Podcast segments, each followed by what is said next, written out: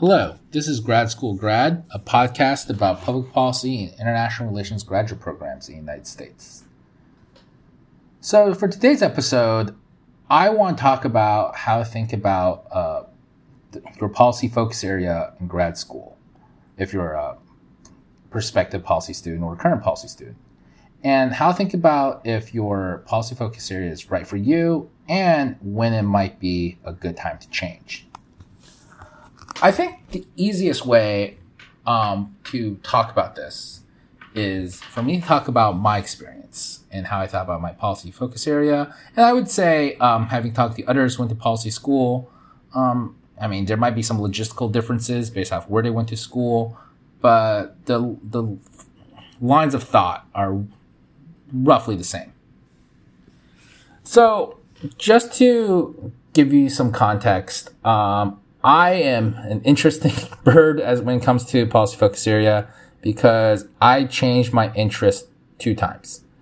Um, I went in going as going in as an education policy person, and then uh, I pivoted to labor policy, and then I pivoted from labor policy to technology policy, and I actually essentially got a job after grad school and essentially still doing a job after grad school um, connected with technology policy. But um, so with that in mind, I think it's I should probably just talk about uh, just how I think about policy areas. Uh, first and foremost, I totally get it that a lot of people coming in um, with usually uh, with a policy area or two uh, in mind that they really want to focus in. And I think it's very smart to go in with one or two, even three policy areas of interest and to test it out. And tied to that, I want to highlight that it's very okay to change your policy area focus within uh, policy school. Um, I would say probably 60% of people I knew or 66% of people I knew had at least a somewhat significant change in their policy area of focus. So um, so, how what are some criteria for which you should think about uh, selecting a policy area or changing a policy area? Um, I I want to talk about five, five of them, and using my personal uh, experience examples, I'll, I'll highlight like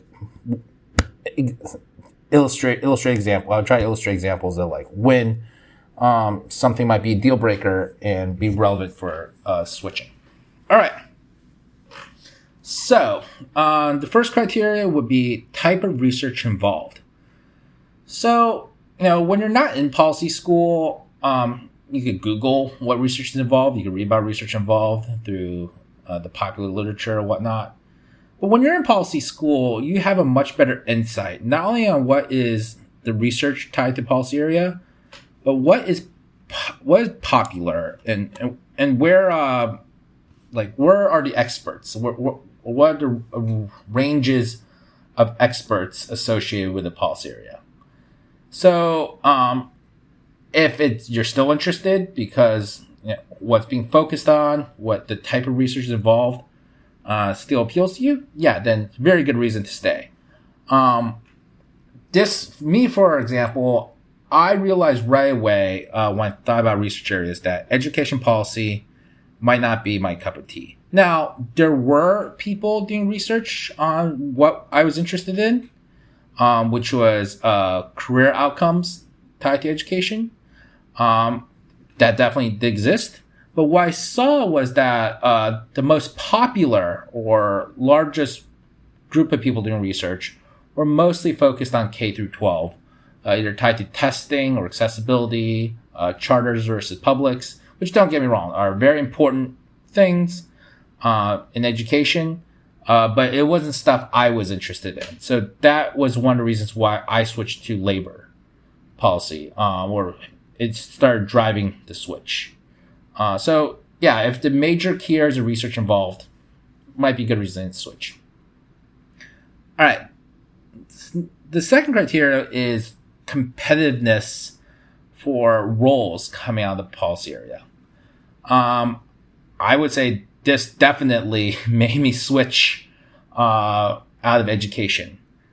I realized right away that I uh, personally was not competitive for uh, a large swath, if, if, not all the jobs uh, tied to education. First of all, I was I'm not a former teacher. I didn't come from education programming or education HR. Uh, I would say those who came from a teaching role or education advocacy or education union were by far and away uh, very easily some of the more competitive people in the education space.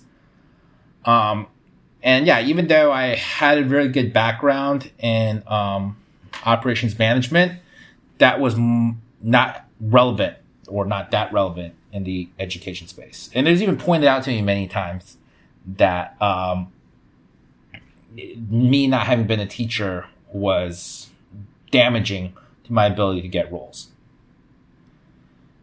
So, um, the third thing to think about is what professional roles are even available.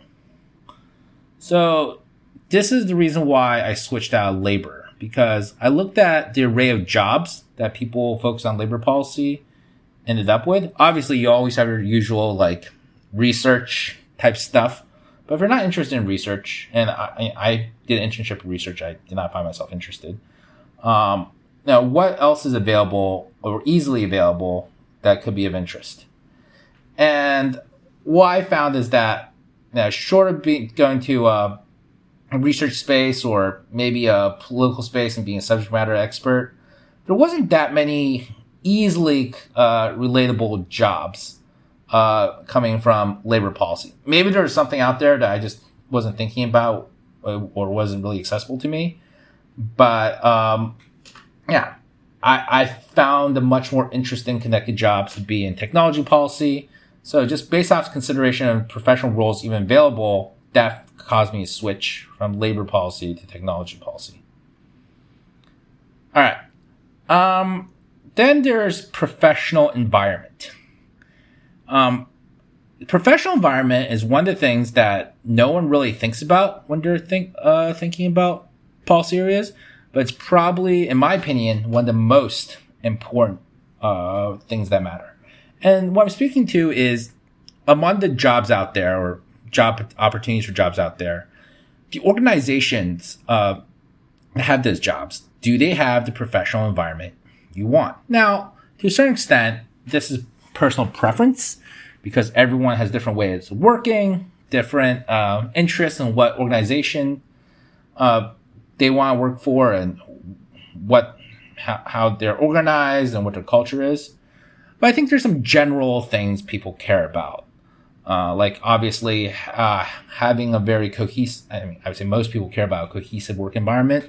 Uh, most people care about uh, having a being a work environment where you're uh, very well. It's a much of a learning environment, and also a friendly environment. Uh, it also helps you have nice people that you work with. Now, again, some people might prefer a more competitive environment. Some people might prefer a more individualist environment. That's up to each individual. Now, um, I, this again, professional environment was one of those things that uh, drove me away from education policy uh, because I looked at the organizations that had uh, education policy roles, and uh, you know, I even uh, did research for them. I did a fellowship for them, uh, them, and what I found personally, and this may not be true for everyone, is that a lot of the organizations tied to education policy had very passive aggressive environments, and uh, it was a I, and to be honest, I was rather uncomfortable uh, with the level of passive aggressiveness um, that was present. I was also uncomfortable about how cliquey they were, um, as in, as in, uh, a lot of people who are former teachers of one type or background one type, uh, usually click click together or and often weren't exactly most welcoming to people from more unorthodox backgrounds. Again, that's just what I saw. Um, so again, that's one of the reasons why uh, I didn't select education policy. Uh, again, if I was a teacher, maybe I would have or former teacher, I would have had a better experience. All right. Um, and then the last thing is peers. Um, I think it really matters if, uh, not necessarily the people within your school, but generally the other people uh, coming from a grad degree are people that you know, have shared interests, have shared uh, have our personalities that you like working with. Um, not that you have to be friends with them, but I think there's something said about having peers that you work with that you enjoy being around. You know, when you work, you're spending a good chunk of your life at work, um, and not uh, and not necessarily uh, you know, again, you don't have to be friends with, but I think relationship building is a big part of it. And um, this is what kind of drove me away from labor policy a bit because I realized the space a lot of what I saw um, outside of advocacy, which I didn't really have interest for, but a lot of what I saw uh, was more uh, quantitative folks. Don't get me wrong, I'm good at quant, I like quant, but I did not want like a lot of peers uh, who are just you know, focused on being uh, quantitative, and I wanted something that was in which there was more of a networking element.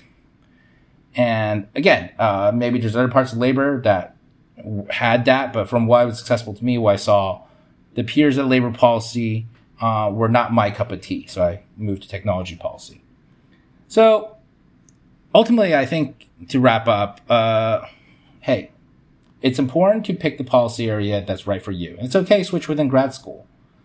But uh, just I think there's a fair amount to be said about exploring exploring what works for you. All right, thank you very much. I hope you enjoyed this content.